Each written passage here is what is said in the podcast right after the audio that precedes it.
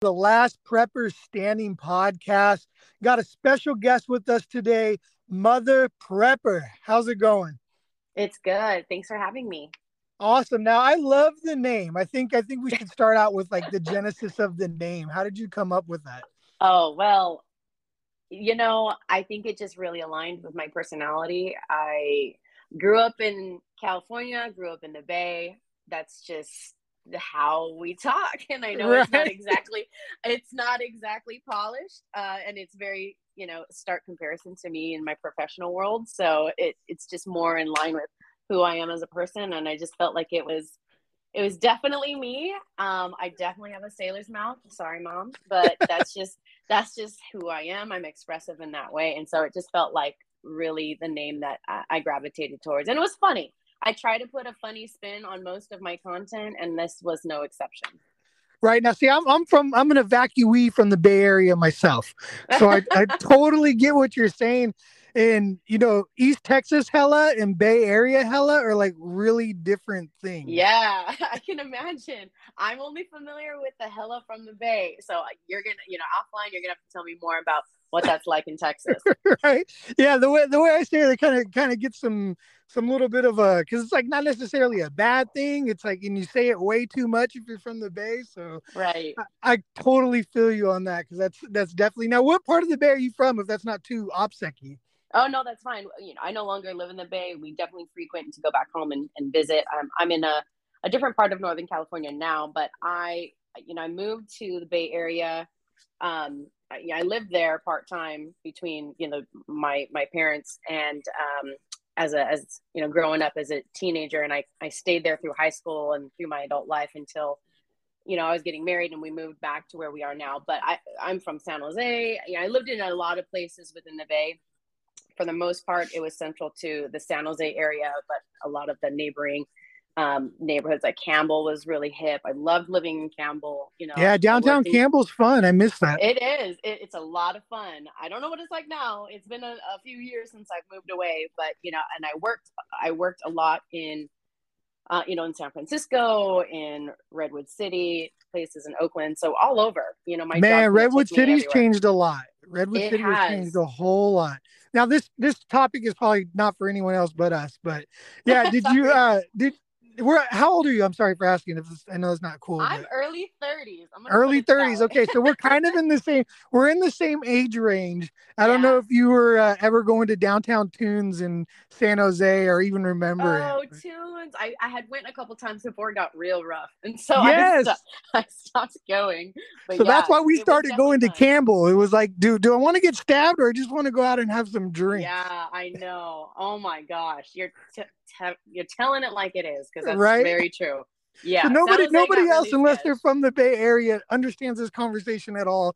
And I, I apologize that for that. This is supposed to be kind of for everybody, but I getting a little off track. So, being a being from the Bay, and I think it's the same thing. You know, I I've lived all over in the Bay Area, San Jose, predominantly in Santa Cruz and the Santa Cruz Mountains there in Boulder Creek and stuff. So nice. I got kind of a pretty versatile upbringing between being in the in the Redwood Mountains and then living that city life too. So mm-hmm. I think that really helped complete me kind of as a prepper and a person. I think uh I think a lot of the rural preppers don't give enough to city people like in terms of their adaptability and survivability. I really don't. Yeah, it's it's definitely different. I think we're really we're really um, too quick to just maybe shun the other side of the experience. And because it's a wide spectrum right? I feel like people that you know li- have lived in the countryside and have had a very different upbringing than people you know that have basically been born into the heart of the city it's very different of an upbringing but you're so you're so nimble and so agile to adapt to a lot of things in different ways. And so i don't think we give enough credit to the other side we always think like oh city boys could never do this and you know you know country boys could never do this. And i think that's just so inaccurate. I think we if we just stopped for a second and actually learned and we're open to learning from either side of that spectrum i think it would be a lot of an easier conversation. But you know there's a little there's there's a lot of pride from where you come from right? And you, you're used to doing things a certain way and this is the lifestyle and this is what you're accustomed to. Especially from a preparedness aspect you think you have it all if you basically prepared everything you can think of for your your home environment. But the moment you're out of that you're completely out of your element and you have to think about it in that way too. Right and that's um so since I've been in East Texas, and it's definitely a little more country and rural, even than like the the Santa Cruz Mountains were, but I've gotten people from this area to come with me to like Houston or Dallas, and it amazes me because they've lived here their whole lives, and you know that's only three hours and two hours away from where I'm at, but they've never really gone there. But like you know, mm-hmm. kind of getting people out of their comfort zone, and it's kind of interesting for me to watch the the way they're able to adapt to that city environment versus how I was able to adapt to the country environment. And granted, I had a little bit of a leg up for the country thing, but they seem way more overwhelmed than I thought they would. I was like, see, this, I don't think this is going to go how people think it's going to go if they had to be in that type of environment. Right. Absolutely. But, anyways, um, that aside, prepping, all that stuff, what was like your catalyst event to get you into prepping? yeah i feel like this is a different journey for everybody for me it was it was some years ago i i didn't even have a family yet i have a three year old daughter and a 19 or sorry a 20 year old stepdaughter so this is before i had you know children of my, my own young children and so um my husband and i we were living in our suburban the suburbia area and one of the neighboring cities here or towns um, had um, kind of alongside the, a major river system that we have up here. And long story short, that year we got a ton of rain.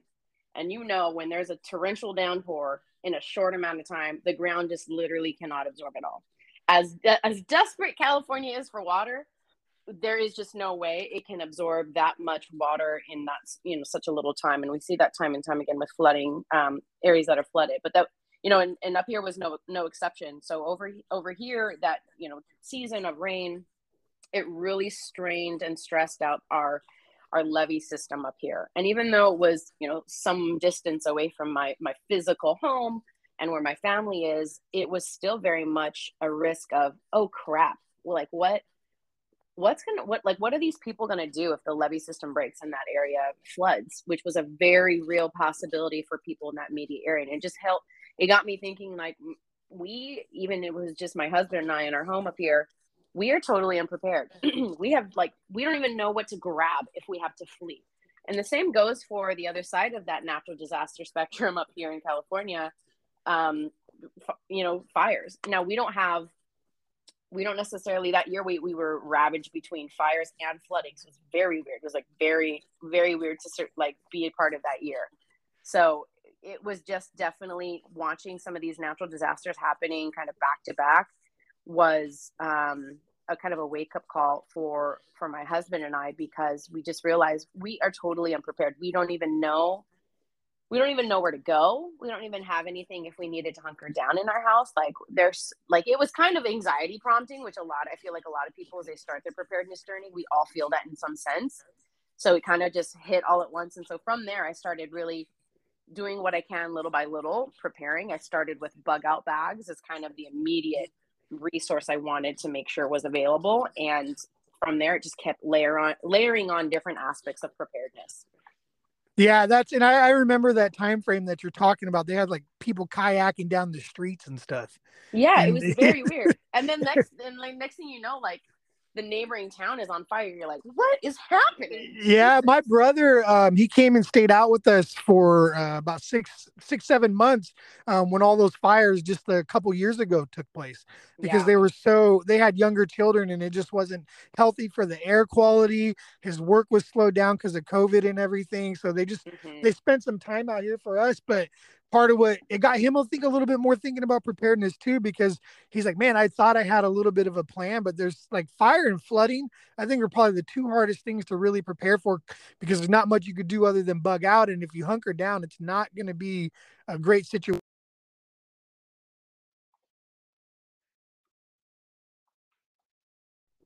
Yeah, definitely. Sorry, you cut out for a second. Oh, sorry. Somehow a phone call came through. Apologize, no, but okay. yeah, we're seeing that in Kentucky right now. They have people who are um oh, who are yeah. locked in their homes and everything, trying to figure it out, and that it's that terrible. death toll is kind of staggering. And I think a lot of it lends towards just not being prepared ahead of time. Yeah, and and uh, you know you can prepare, but there's some things that are just completely out of scale that are just you know like nobody can say like eh, i'm to build a, i'm to build an infrastructure that's going to you know protect my home from flooding of that nature. Like you look at these houses they're underwater they're up to the roof line in kentucky and it's completely sad right? And it's it's it's devastating. And we're you know we see every year this this the death toll rises natural disasters are more severe. And it's not it's not going away. There's not going to be one year where it's just like, no. okay, no, no, no, we, we get a break, y'all. nope. Yeah, somebody somewhere is going to deal with it. One thing that I plan on talking about a little bit more in the future, I don't think it's talked about enough in prepping, is kind of catastrophic loss. How do you prepare for that? Because I do have some caches and I have some I offsite prepping done mm-hmm. because I don't want to. I mean, you get years invested into this and you have everything in your house and you have a house fire, which I mean, to, there's no way to prepare for that. Like you could have your fire extinguishers, you could have all that stuff, but once it's gone, it's gone at a certain point. You're not going to recoup anything. Right. So I put a lot of emphasis on having like some offsite storage, um, a couple caches and everything, just so I have a little bit of a fallback. Plus, um, as you build like your prepping community, networking with those people and putting some of your stuff at, at their locations, whether it's your parents, a sibling, or something like that, can really help you in the long run. I don't think enough people think about a catastrophic loss. Is that something yeah. you've given credit to? Yeah, absolutely. And and one of the things I, you know, I try to talk about as well is along the same messages. You know, we put a lot of effort into this planning, like oh, bug out bags, oh yeah, car preps, yes. Okay, where the hell are you gonna go? And then that's and then a lot of people like, oh shit, where am I gonna go? And so it, there's there's a lot of effort and passion that is that is put into people building out you know their preparedness journey. And i'm here for it don't get me wrong but we definitely don't want to stop there. You want to think about the entire plan through okay this is what it's going to look like if you evacuate. This is what a drill looks like. These are the supplies that you have ready to go. Um, and this is your plan to rotate through those supplies because let's, let's face it shit expires right? Right. So but but a, one thing that a lot of people it, it's more of an afterthought is where are you going to go? Who are you going to be in contact with? What is going to be your method of getting there? What are going to be your alternative routes? Um, and what ways are you going to be able to have backup supplies along the way? So i think yeah, and that we could go on and on about just that but th- it's definitely not something that is is is talked about on the forefront of preparedness as much. I'd love to see more of it so I, i'm glad that you you brought that up because it it's definitely part an, a critical part of the plan right you could be prepared to act but if you don't have a plan to follow through with and that includes like rally points destination community along the way then then you're not your plan is not complete no, and then I like that you said the rally points and destinations along the way. Like I've been working to establish those, and it actually it paid off for one of my um one of my group members when they left uh Florida. They mm. they couldn't find almost like there was a big hurricane coming through. This four or five years ago, I think is the time frame because we, we hadn't moved into the house we're in yet, but we were still here in East Texas. So it was probably close to five years ago. I forget exactly which hurricane that was, but they uh the whole Gulf Coast they thought they were just going to go to a couple different hotels that they had a, they had lined out oh, and they man. had planned for, but so many people evacuated. They were all booked up in this huge radius. They ended up driving nine hours to our house and staying That's with crazy. us for a, staying with us for a week. And then, you know, as he's calling back to see, like, he wanted to be closer to home, like he enjoyed staying with us, but two three days in you're still having all these hotels booked out. It wasn't until a week later that he could kind of make his way back to his area so he could resume work.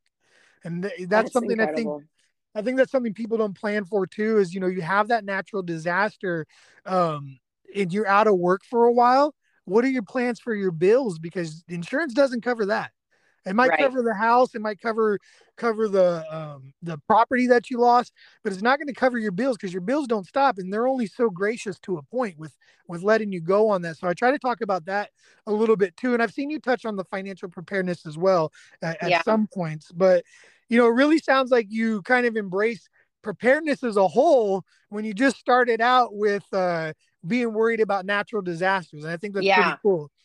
It it definitely it can be consuming. So if you're listening, I don't want to make it sound like I just arrived here and we arrived here where we just have a thought, you know, have a thought and opinion in, in all aspects of preparedness. It's very much a layered approach that does take time. It takes effort. It takes, your passion to want to n- learn more. So financial preparedness is a big one. I feel like, especially now with what what was it in uh, June of uh, this year? and Inflation's at over nine point one percent at the time. I mean, it's it's insane. And so, financial preparedness isn't just about like how much money can I stockpile. It, it's it's how well do you understand uh, your your budget and what you have allocated for what you need you know how well can you you make that dollar stretch if you're if you're buying supplies are you a thrifty shopper when it comes to the essentials there's a lot of things that go into preparedness you know like what are you doing to widen your you know to add additional streams of income for that extra security? Um, but it doesn't even just stop there right? If you have a home or if you have children or if you are in good health in any place if you're listening you need to consider a trust a will a, you know health directives as well as legal legal guardianship if you have minors that live with you. There's no like there's there's nobody i can think of that wouldn't benefit even if we're renting if you own property of some sort and you don't want that to just go poof you know and disappear into probate ethernet you know and black hole and, in probate law then you want to just make sure that you're prepared and you and, in, in, all aspects. And all that stuff is a nightmare to, to really think oh, about. Oh, and to me it's it's I don't mean this to be offensive to anyone or anything like that, but to me, that's like that's normal life stuff you should almost be doing before you get into the the wacky prepping stuff in my opinion yeah. you know, if you don't if you don't have like just some basic life insurance but you've invested thousands and thousands of dollars into multiple knives and guns and this and that i just i think people get too far off the rails sometimes i try to start people at, at very basic points in terms of like are you like you're more if you get in a car accident today and you were to die would your family be taken care of?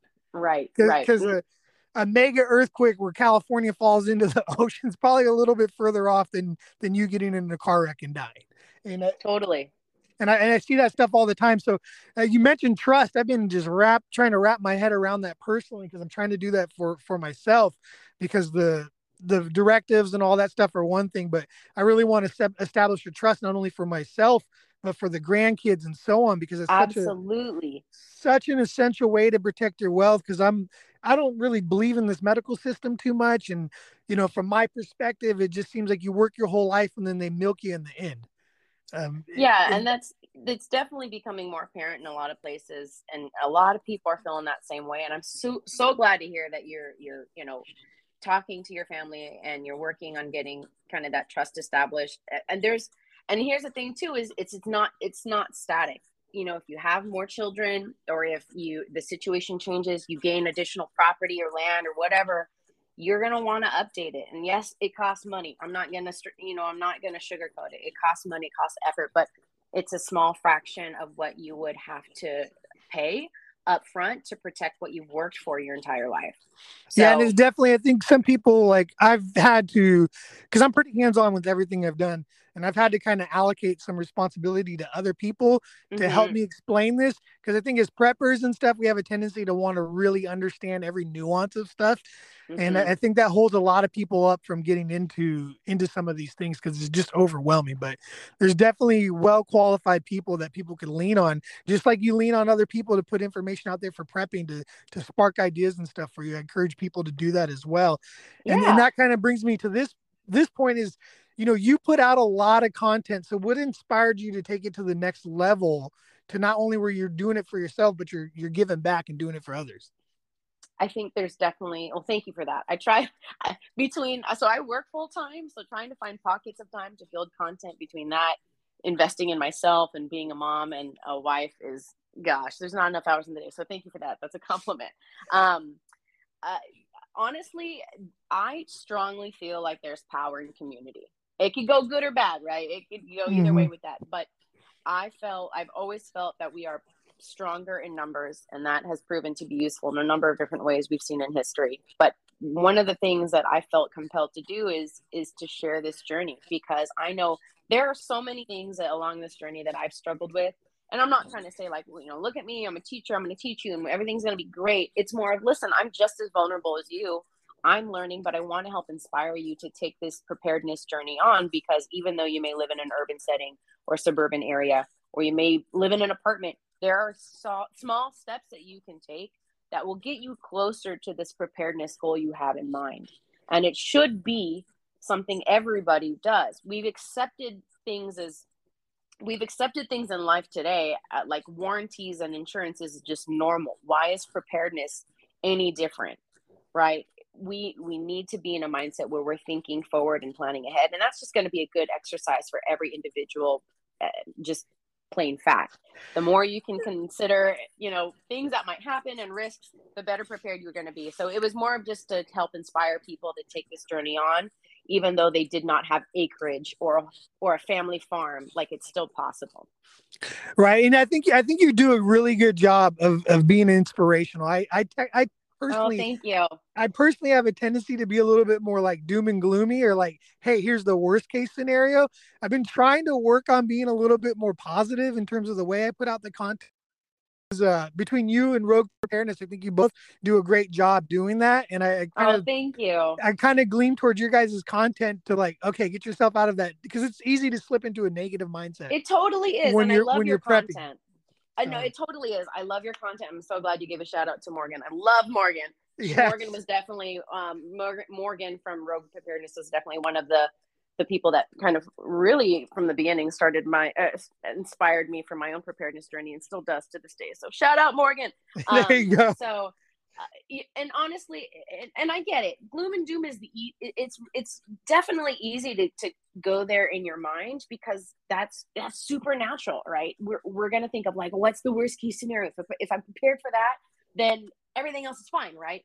And absolutely you you want to you want to approach this with a level of um seriousness right? Because this isn't like we're not we're not doing this for shits and giggles y'all. We're like we're trying to illustrate that these are very real things that can happen we see it happen time and time again whether it's a natural disaster or a carjacking right we need mm-hmm. to we're not shying away from these this is the stuff that happens but we're definitely showing them in an array of different lights and perspectives. And so, you know, I love your content. I think it's very real life, and these are things that people need to be faced with, you know, and everybody has their different flavor and how they're going to put a spin on that. Right now, you mentioned like a carjacking is something. One thing, another thing, I just a compliment fest here coming, but is uh, how how you talk about women and carrying carrying weapons, which I imagine is a whole different challenge in California. But oh, just yeah. as between I think that's I think more women need to see women carrying because mm-hmm. and I, I, commend you for that because I don't think you know you could be a prepper and this and that, but if you only see guys carrying guns, I don't know how appealing that is to other women to kind of motivate them to to carry every day and to keep a firearm yeah. with them. You know, that's one of you know I struggle with my wife to try to get her to carry every day, and it's just I don't think she's sees the influence of other women doing it Mm-hmm. I, I know she uh, intellectually understands the the protection aspect of it, and she'll do it from time to time. But I, I just I think that's kind of awesome. You do that now. Um, being a female prepper, I mean, what has that presented any downfalls for you, whether it be in, online or in real life, or? Oh, totally. I I think uh, you know I think it's very easy to discount women in this mm. space because they're like, "What do you know? You're just a woman and you live mm. in the city." I'm like, "All right, well, anyway, eh, my preparedness journey is going to look very different. I'm I already know that my preparedness journey is going to look very different than most people, and it's it's designed to be a journey. There's never an endpoint where like, well, that's it, guys. I'm prepared. No, it right. work like that. So, eh, I think in this space you get a lot of people who, especially online, online can be an incredible place. It can also be an incredibly toxic place. Um, so online, a lot of the comments on the negative side I get are, you know, what do you know? You live in suburban land, suburbia land. You know, you're a woman. You wouldn't understand these things. I'm like, all right, next. Yeah. And, so eh, there's I, and I get it. I don't look like your average prepper. You go online and it's usually like the lone wolf guy that has a bunker in the side of a mountain and that's your prepper profile. And I get it. I don't I don't fit that mold and I don't want to fit that mold because the needs of my family are going to be very different and they should be different from everybody's. But a lot of the time I get I'm met with um, if it's negative, I'm met with this doubt that I know what I'm talking about. And that's fine. I'm not here to change minds. I'm here to ch- share my journey and hopefully inspire people along the way.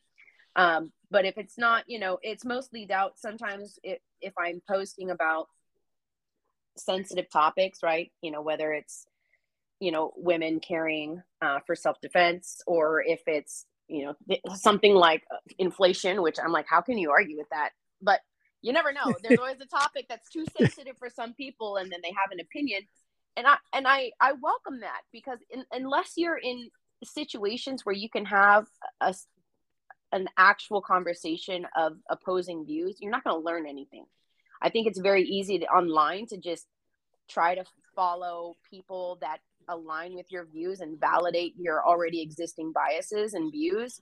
And I think it's also important to to you know try to try to switch that up a little bit and and you know um you know look at people's content that might be of a different different view and maybe get their you know maybe understand a little bit more about where they're coming from you'd be surprised how much you actually maybe might think about things or um, just even have a valid conversation uh, i don't think we hold enough space for conversations of opposing views respectfully right and i and i agree with you and i i, I look at everything and i always um i forget the exact quote on it but it was like you should be able if you're you should be able to argue the other side's point if you right. if you truly understand it. So I try to approach that with with everything. I think it gets to a certain point where um some of the other side's point is just malicious with this guise of of being being well meaning if that makes any sense if you dig at the root of it but if you yeah. just stop at the the surface into the surface level where i think a lot of people who disagree with maybe how we think. It's they don't dig any deeper. It's just kind of a surface level understanding of it versus the the deeper understanding of it. But I, I agree with you. Every you should understand every single side so you could truly decide whether whether or not you agree with something. Because actually, I agree with a whole lot more than people think about. Uh, would would think I agree with. I just at the end of the day, I just want people to be left alone. You know, mm-hmm. I don't mm-hmm. care what you want to do in your bedroom. I don't really even care what your politics are. I don't. I just don't want you to bug me yeah and and that you bring up a great a great point you know through my content if anybody's listening that's had you know that's followed me I, I don't i don't talk about politics i don't talk about a lot of the very high, like highly sensitive things because one my message is going to be the same no matter what my opinion is so my message of preparedness it, it does not apply to whatever political party or whatever your view is. Preparedness applies to everybody. So that's kind of one. And two like our media is flooded with bullshit all the time whether uh, of both on both sides. And so what is like have me having my opinion isn't going to sway somebody who's already super passionate about it. And so I, I, don't try to. What i do is i do hold space for people that reach out to me in their dms and, and want to for whatever reason want to have a you know i don't want to say a heated conversation but i want to have a passionate conversation. And i'm happy to share my perspective and i'm happy to listen. But the moment it becomes disrespectful i'm not i'm not your girl. This isn't right. place for you. And I, have gotten way better over over the last few years as things have gotten more volatile with not engaging with people because right. none of us individually are going to change anything. We're not in a position like if you think about the the kind of the i'm trying to stroke for the word it's like your control like what you can actually control I don't mm-hmm. control the city. I don't control the federal government. There's only so much I have actual control over. So it gets to a point where we're just we're just talking into the air and it's, it's, right. it's serving us no purpose other than deterring from time that we could actually be getting prepared. Yeah, and, they're not seeking to understand. They're seeking to hear their own voice. Right. And it's to me, it's like you said, I just want people to be prepared. I don't really care what side you're on because we're all going to be on the same we, if there's this food supply chain is gone, we're all going to yes. be on this. We're all going to be on team starving. Yes. your, your politics aren't going to matter at that point. Yeah. And and we're getting there more and more. Like you mentioned the inflation. I think um, one of the newscasts I was watching, they were highlighting the struggle that food banks are going under. It's so bad.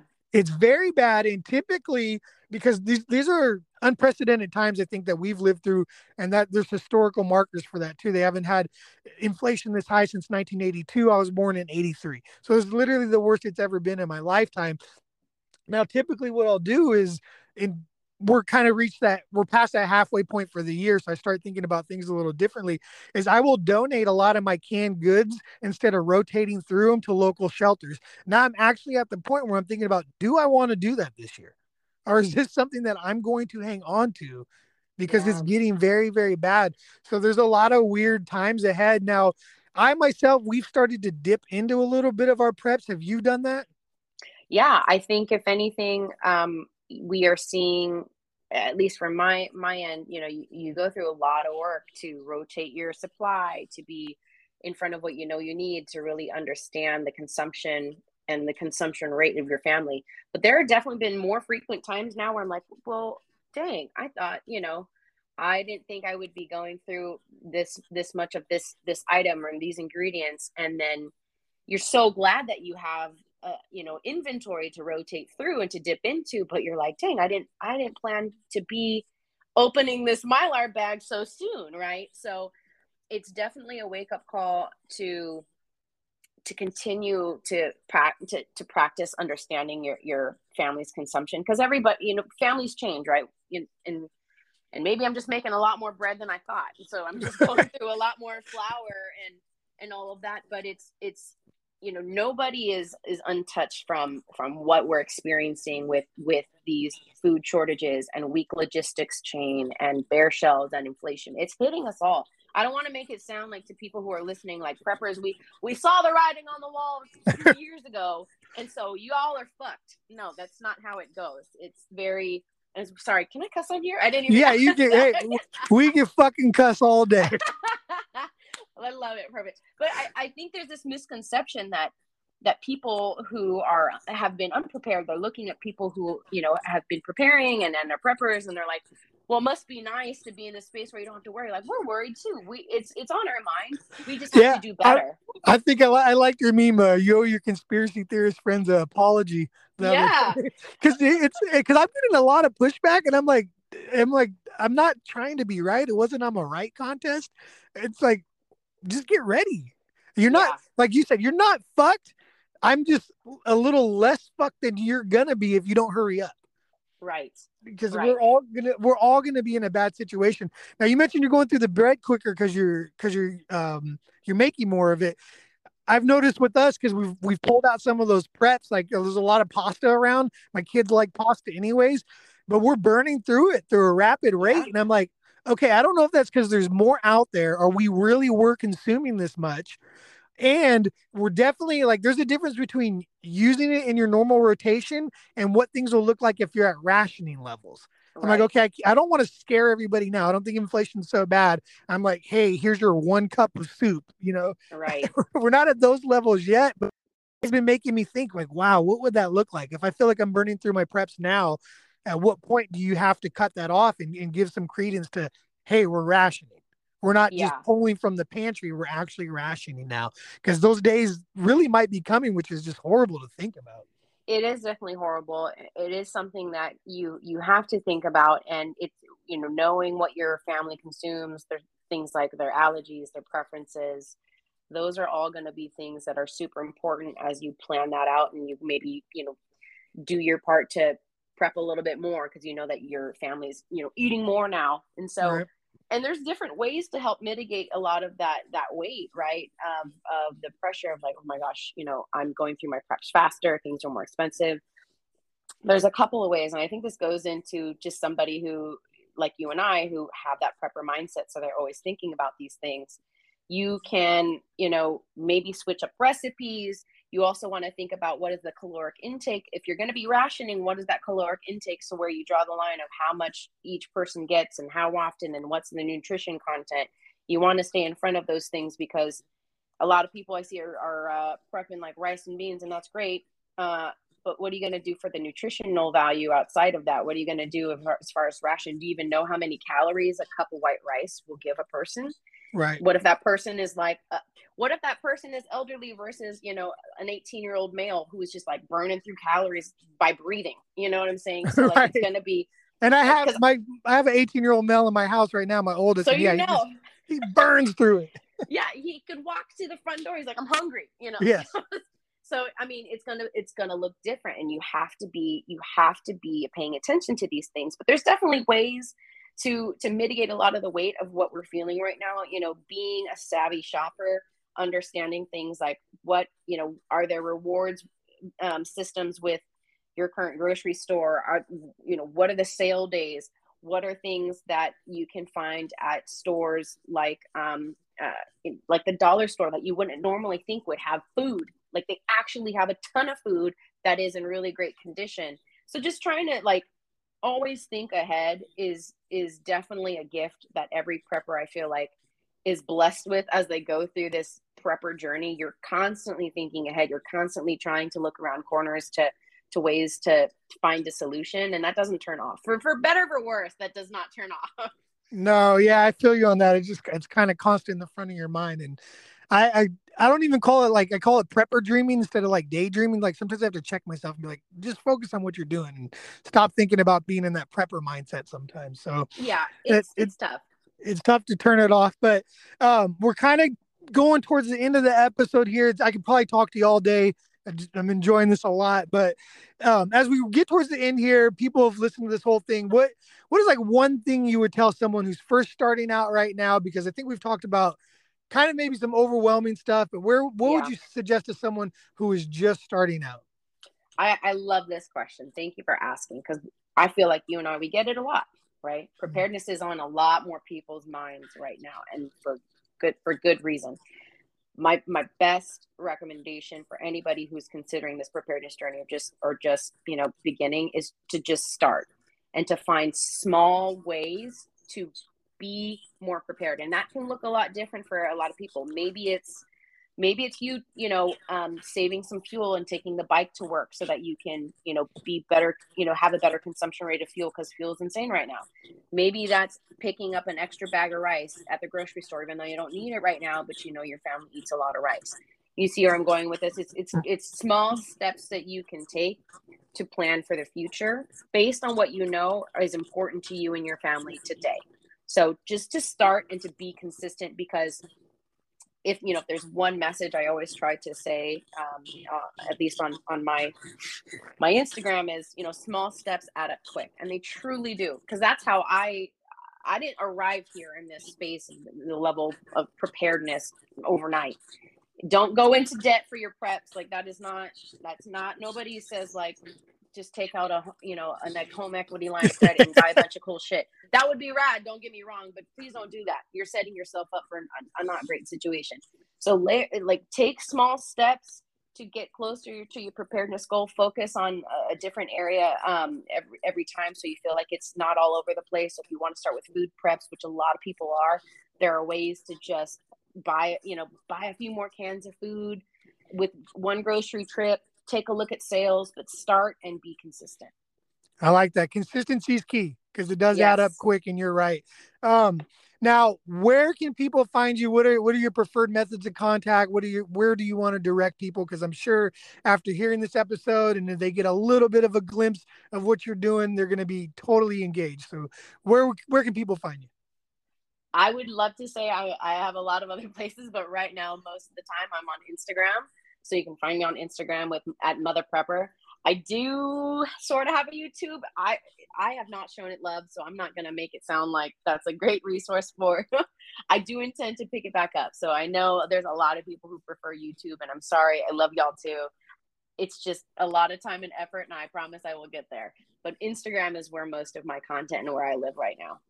Awesome, awesome. So, Instagram, the place to check you. I think that's my favorite space to be too. I'm working on my YouTube as well. Kind of started out, dropped out. It is more time consuming when you got that full time job versus making content for for Instagram. And I honestly, I feel like the Instagram engagement is is way more. I think people could delve in from there.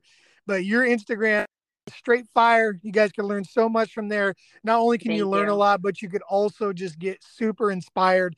Oh, actually, before we leave, yeah. Because speaking of being inspired, you're I thought my chicken coop was like a little over the top. and then I and then I seen yours. Not that yours is over the top, but it is plush. It is nice. Oh man, thank you. And your uh, chickens, uh, your chickens got out, or was that just a funny video? Oh, dude, no, I they did get out. Not as bad as as I I had thought there was. So thank goodness for that. But do you know the chickens can hop fences, bro?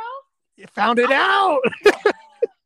I found that out real quick, uh, and um, I was not prepared for that. I, like I knew they could, they had hops, right? And I knew they could fly short distances. Yeah, yeah, yeah. You read about that, you're like, I'm just so excited to get these chickens, whatever.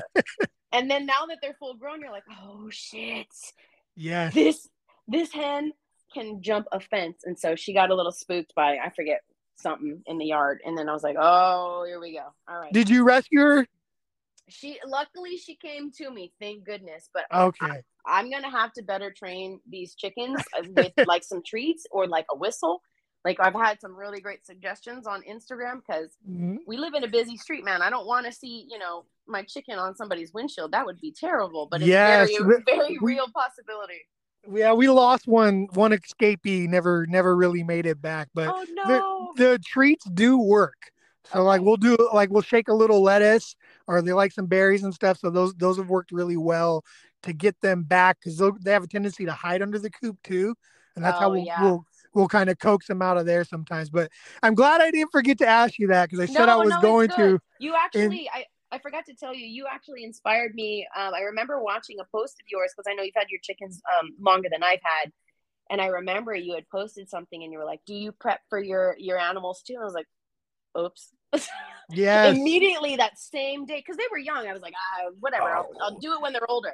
And you know what? And and now that you mentioned that, I haven't I haven't shared this failure on my part yet, and I, I should probably have shared it right away. But no, tell me. With this heat, um, we, and this oh, is yeah. so embarrassing. I've had months and months of uh, chicken feed out in the coop. It all went bad because of the heat, and I should really. How did you? Yes. How did you I know just, it went bad? So we um we bought some more and i was like you know what? I just i want to just use some of this stuff because it's a couple months old now. So i was like i'm just going to rotate this which i haven't normally been doing. I was just like set and forget it because it's good for a while. But just sometimes you know you get those weird little prepper hunches like i just want to do it this way. I'm just going to start yeah. rotating. So i went to go well it's my mom who manages the chicken mostly. So she went to go, um, you know, we're moving the chicken feed out there, and she goes, "Hey, open that bag," and then it's rotten, and we find out it's rotten, and no, yes no. months and months of it because of the heat. And you know being from from northern california i don't really think about how bad the heat is going to damage something because we don't have 25 days of 100 plus degree weather.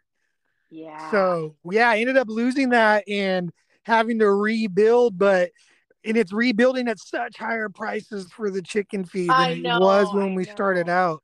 Dang but, well they i have heard I, I haven't explored this myself, but I've heard that you can get um, chicken feed and and just poultry feed and animal feed at a really great price through some. I, I want to say like even through Azure Standard. Somebody fact check me on this, but I I'd like to say there are ways that you can buy if you're buying a bunch of it. Also, that there are bulk prices through like non storefront places like um, yeah store so more go- more places more geared towards like agricultural farming and stuff yeah i'd like to say that's the route we don't obviously we don't have a ton of it out here mm. um mm. in suburbia city land but it's definitely worth exploring if you have those options because every penny counts right now it's insane. right and that's def- that's definitely something i'm going to think about but yeah learn from my mistake be wary of the heat i'm going to store all this chicken feed in inside now yeah, geez. Now I'm thinking about what I want to do. too. You left me with great homework. No, absolutely. I appreciate it.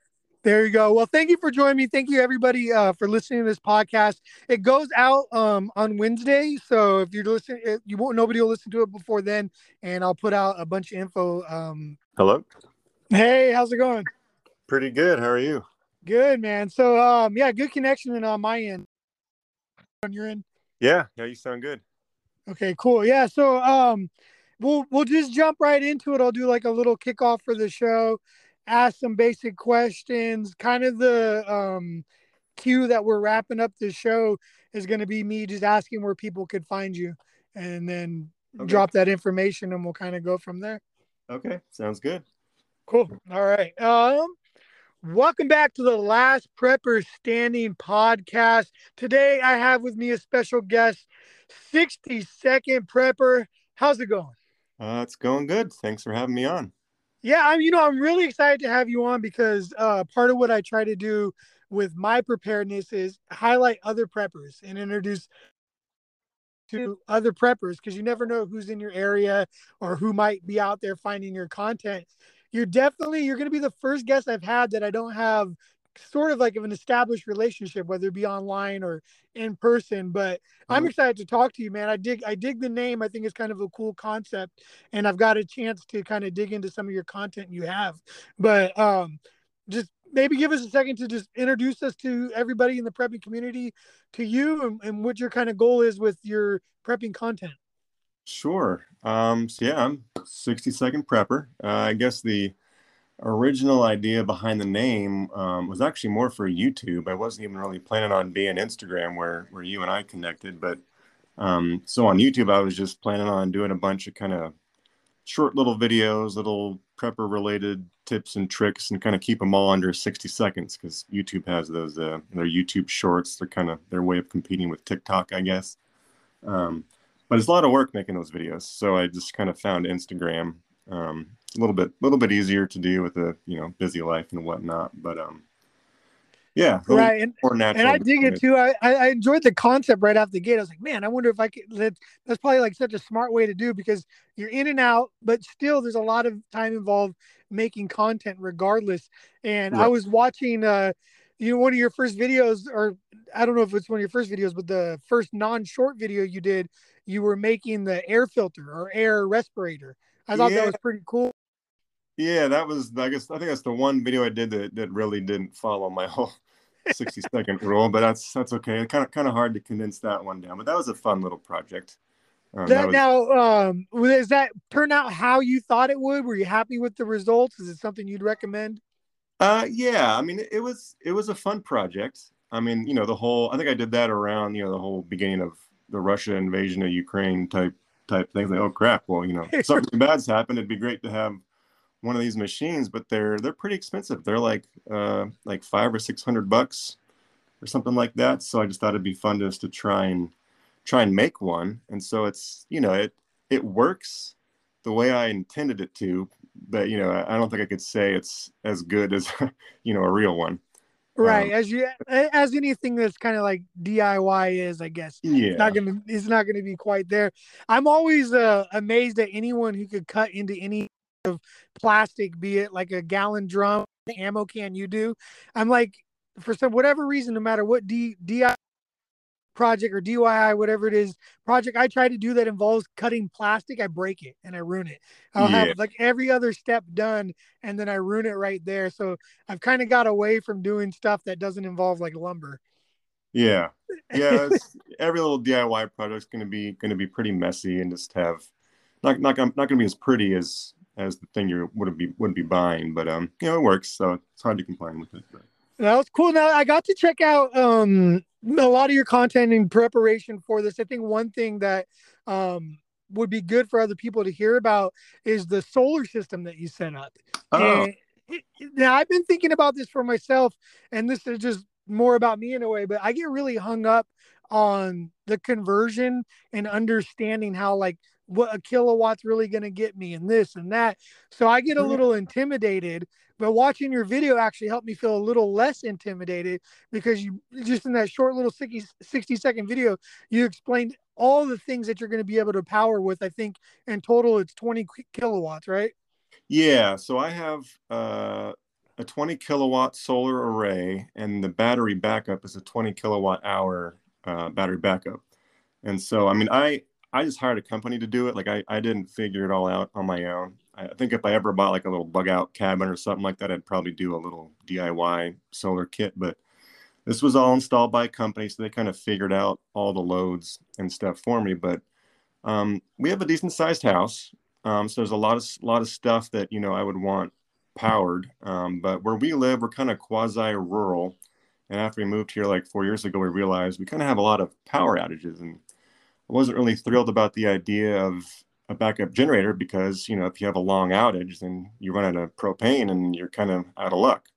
So we went this this battery route with the with the solar panels, and um, the goal primarily for us was just to keep our well pump going and our uh, septic system. We have a pretty intense septic with a bunch of pumps and air blowers and whatnot. So as long as we can keep those two things going, then you know those are kind of the, the main the main things that would You know, yeah, and you're not gonna. We we moved out to uh, East Texas about six years ago. We moved from Northern California, but where we were living at there was kind of in the Redwood Mountains, and that was on a septic system as well. And that's mm-hmm. not something long term if you're hooked up to a septic that you want to have issues with right that, so that's pretty pretty smart to be ha- having that be the motivator for it because i think mine be kind of like a back burner more thinking about the fridge or the lights or whatever, you know, yeah. just how to keep the entertainment going in the house versus how to take care of some real issues that could come up. Cause that that's something I've been looking into. We just recently got the roof redone. So I feel like that's a perfect time if I'm gonna add solar. I think that's one of the things that's kind of always scared me is you invest a lot of money into that solar and then you know, the hey, the the solar system's good for 25 years, but then you know you didn't think about how you needed a roof two years from when you installed it. Yep, yep, that'd be a great time to install it. Absolutely. Okay. Kind of in that window now. I, I reached out for the the Tesla people to, about the Powerwall and all that. Yeah. I'm a little outside their market area where they're trying to work first because we're we're about two hours out of Dallas, so they had me um, send them a bunch of pictures and it was really a weird experience because they they weren't going to come out and do the assessment. They kind of wanted me to do the assessment and then you could kind of like i think i'm just too far out for whoever the salesperson is to care uh, to, to want to come out and, and help me finish it so. Yeah i i looked into tesla and um this from all the reviews i saw. They didn't really score very well on customer service which i don't know whenever i hear that i'm like okay well is the product better or not? That's all i really care about but customer service is kind of a big deal. Like I've, I've heard of people who got Tesla and they, they've had a problem that happened. So they're not producing energy and it's been months and Tesla just won't get back to them. It's like, well, crap, I bought this system from you. It doesn't work and you won't come out and fix it. Um, yeah. So and, if, and, if, you're buying little, it with a, if you're buying it like in, in aversion to emergency, an emergency can happen anytime and you're going months right. without anybody getting back to you. That's pretty horrible. Yeah, yeah, it could be pretty. Yeah, bad. I'm I'm experiencing bad customer service before I'm even a customer, so that's a that's a good sign for me to think about. Yeah. Now, um, are you planning on doing more YouTube content? Because I noticed your wife is a little bit of a YouTuber. Yeah, yeah, she is. Uh, that's um, probably why I originally was planning on on doing YouTube. Um, I don't know. It's YouTube is a lot of work.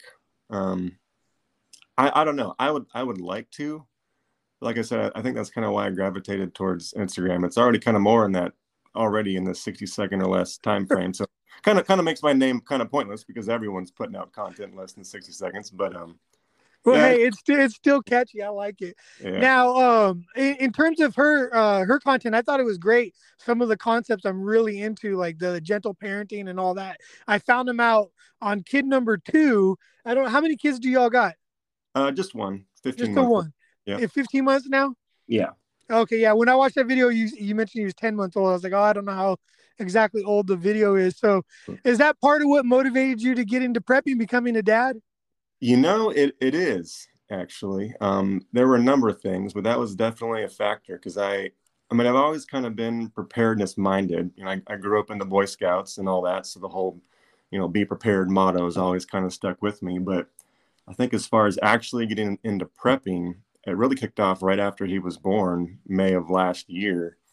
Um, just that part of it was just that that sense of responsibility just kind of kicks you in the face once you have your first kid. You're like, whoa, I gotta, I gotta keep this little human alive. Yes, it, that includes when things go really bad. I still need to keep him alive. Um, especially then, right? Yeah, especially then. So, so having him uh, definitely played a big role into it. Um, and also, you know, of course, that was well into the pandemic. And I think, you know, the pandemic itself wasn't really a catalyst for me, but people's response to it definitely was like, you know, people being idiots going out and, you know, panic buying toilet paper and, and the government's response to it definitely kind of was an eye opener. Um, and I think also at that time, I started becoming more aware of all the supply chain issues. Um, which really got me concerned. I think right after he was born is when I went out and got all my buckets and all my rice and beans and oats and, and all that. So I think mm-hmm. that's kind of when I really kick-started preparedness. And started ramping up. Well, that's good. I think uh, I'm actually surprised at the lack of preppers out that came out of the pandemic. So it sounds like you're someone Hmm. who between the between the child and the pandemic, it kind of really motivated you to get into gear. I don't I thought we were just going to see this huge influx of people who were going to be more of that mindset because some of this stuff is so prima facie, like you said, the supply chain. Like everybody should be hyper aware of that now. The government response, I don't know of anyone, regardless of what side of the political spectrum they're on, is really happy with it. Right. you know what I mean? Right. And then the the consequences of it too. Even if you were completely for the lockdowns or and you wanted all that stuff to happen, there's been very clear uh, implications and ramifications to the to the money and the inflation and like you like you said the supply chain and stuff too. So it, it blows my mind that more people just aren't like, my goodness, I need to be a little bit more than.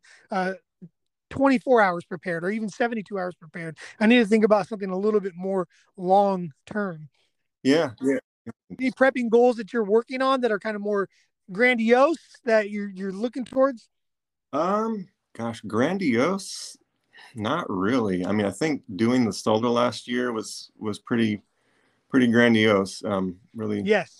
can't probably can't afford to do anything along those lines anytime soon. Actually, this summer I've I've kind of been doing a lot of smaller things. Um, uh, I've been working on our, our little garden. This is my first year gardening.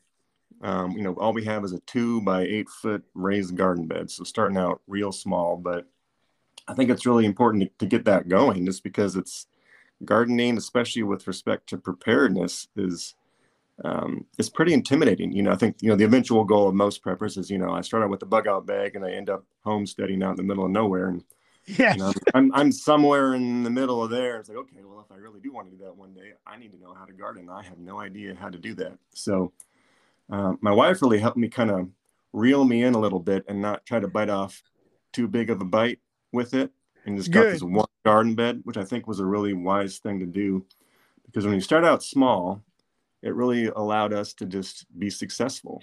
You know, like we have zucchinis and spaghetti squash that are growing really good out there. So like, oh, okay, you know, it's going good. I, I can do this. Whereas if I had like, you know, we have about an acre where we live. If we had just gone all out, I probably would have failed a lot and it would have been very discouraging. So it's kind of a hard thing to balance when, you know, every day things are just getting worse and worse, at least it seems like in the world.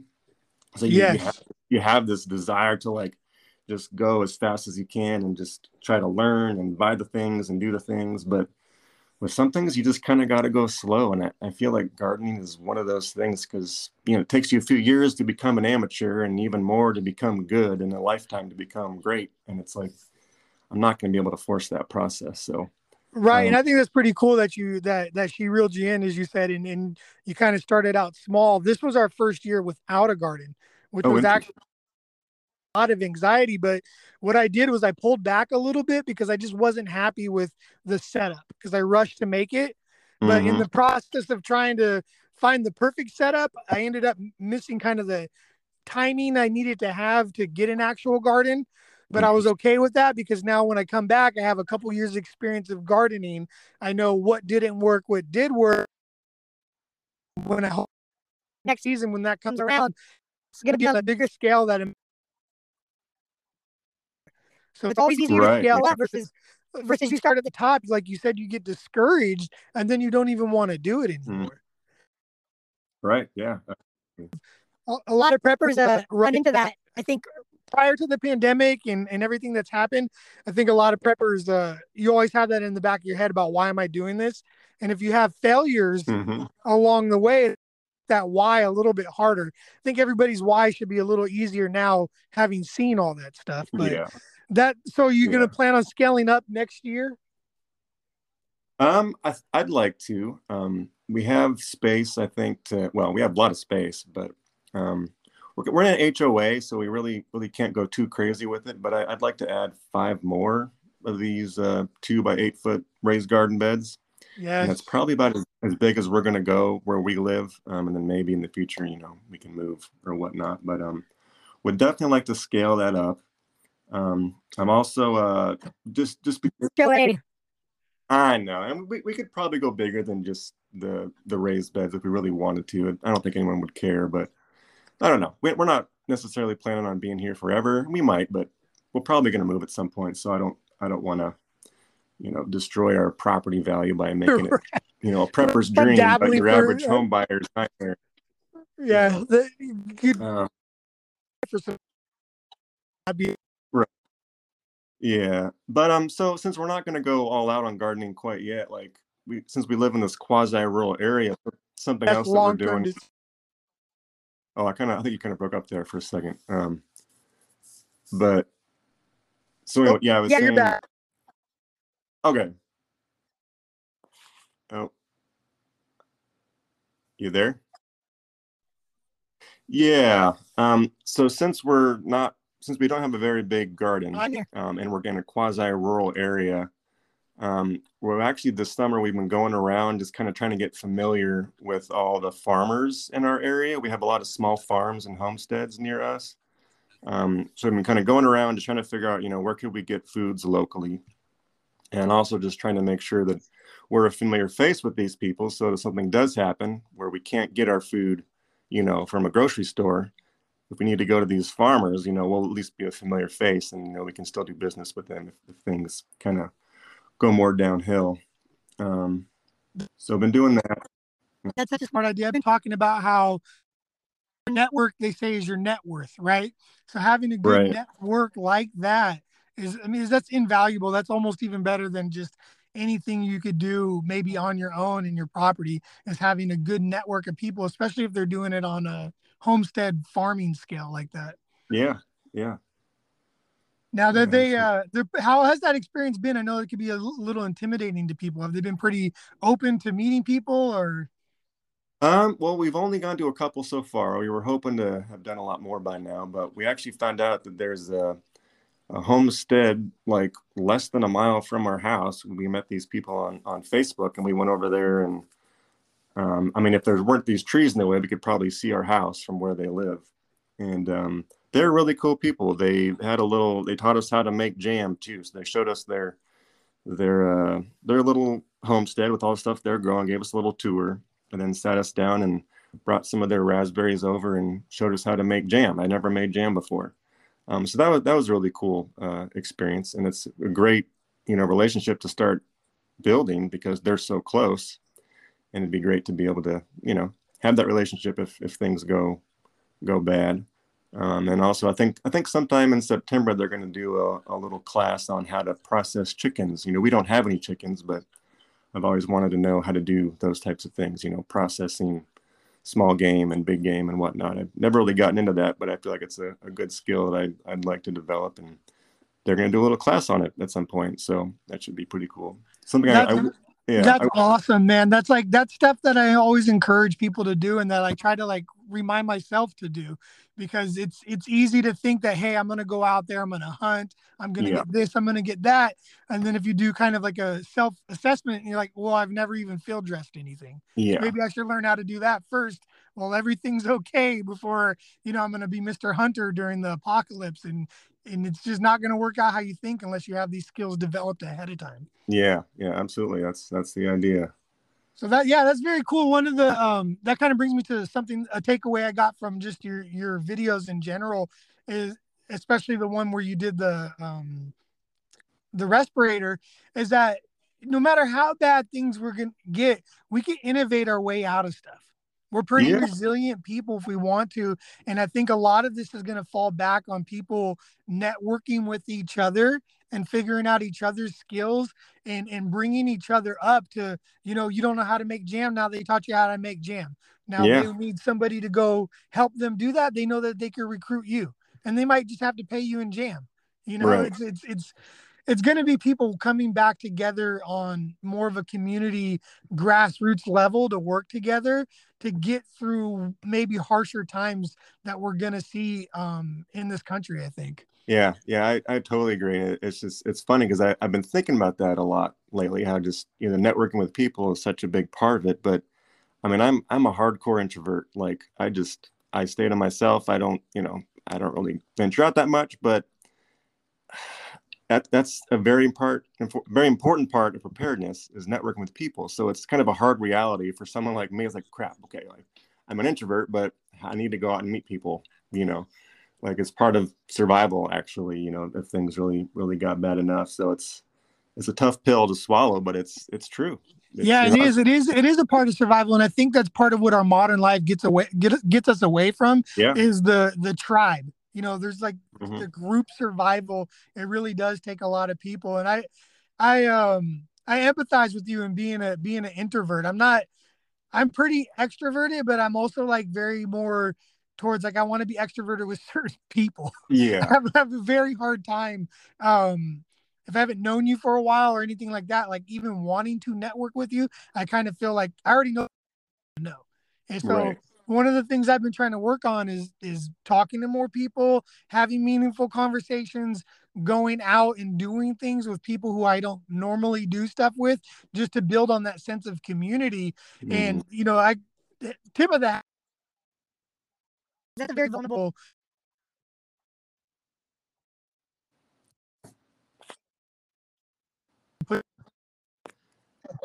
yeah yeah yeah it's it's not easy. It's been it's been a little weird but it's something i think is important. Need to need to do it so. Yeah it's going to be a whole lot we'll socially a whole lot more socially awkward uh, if we're all starving and skinny versus times are relatively good now and, we, and we can get to know each other. Yeah. We don't have to worry about Probably anyone being care, a yeah. But anyways, well, man, I think it was uh, I think it was awesome uh, to have you on. I really appreciate you making the time. Um, where where can people find you? And, and you're definitely going to be going more towards Instagram. Yeah, Instagram's probably best. That's definitely where I'm most active. I I, I will probably keep my YouTube active, but um, maybe a little bit here and there. But definitely Instagram at 60 Second Prepper would be best. Awesome. Awesome. Well, 60 Second Prepper, thank you for coming on. I really appreciate it. Um, I encourage you to do the YouTube, man. That was such good content, that high value content. Um, oh, thank you. Yeah. Goes goes a long way, even if you're putting it out like in just, you know, you don't have this pressure to put a bunch of even if you're just doing it a little bit of a time quality video. So um, you're following him on Instagram, you know, show some love, check it out on YouTube too. But I appreciate it. I look forward and uh, getting some updates on where you're at like with your solar if you end up having to use it. And uh, obviously just us communicating with each other a little bit more on instagram and getting to know each other. Yeah absolutely. Thank you. This is this has been awesome. Cool. Thank you. Enjoy all right. Bye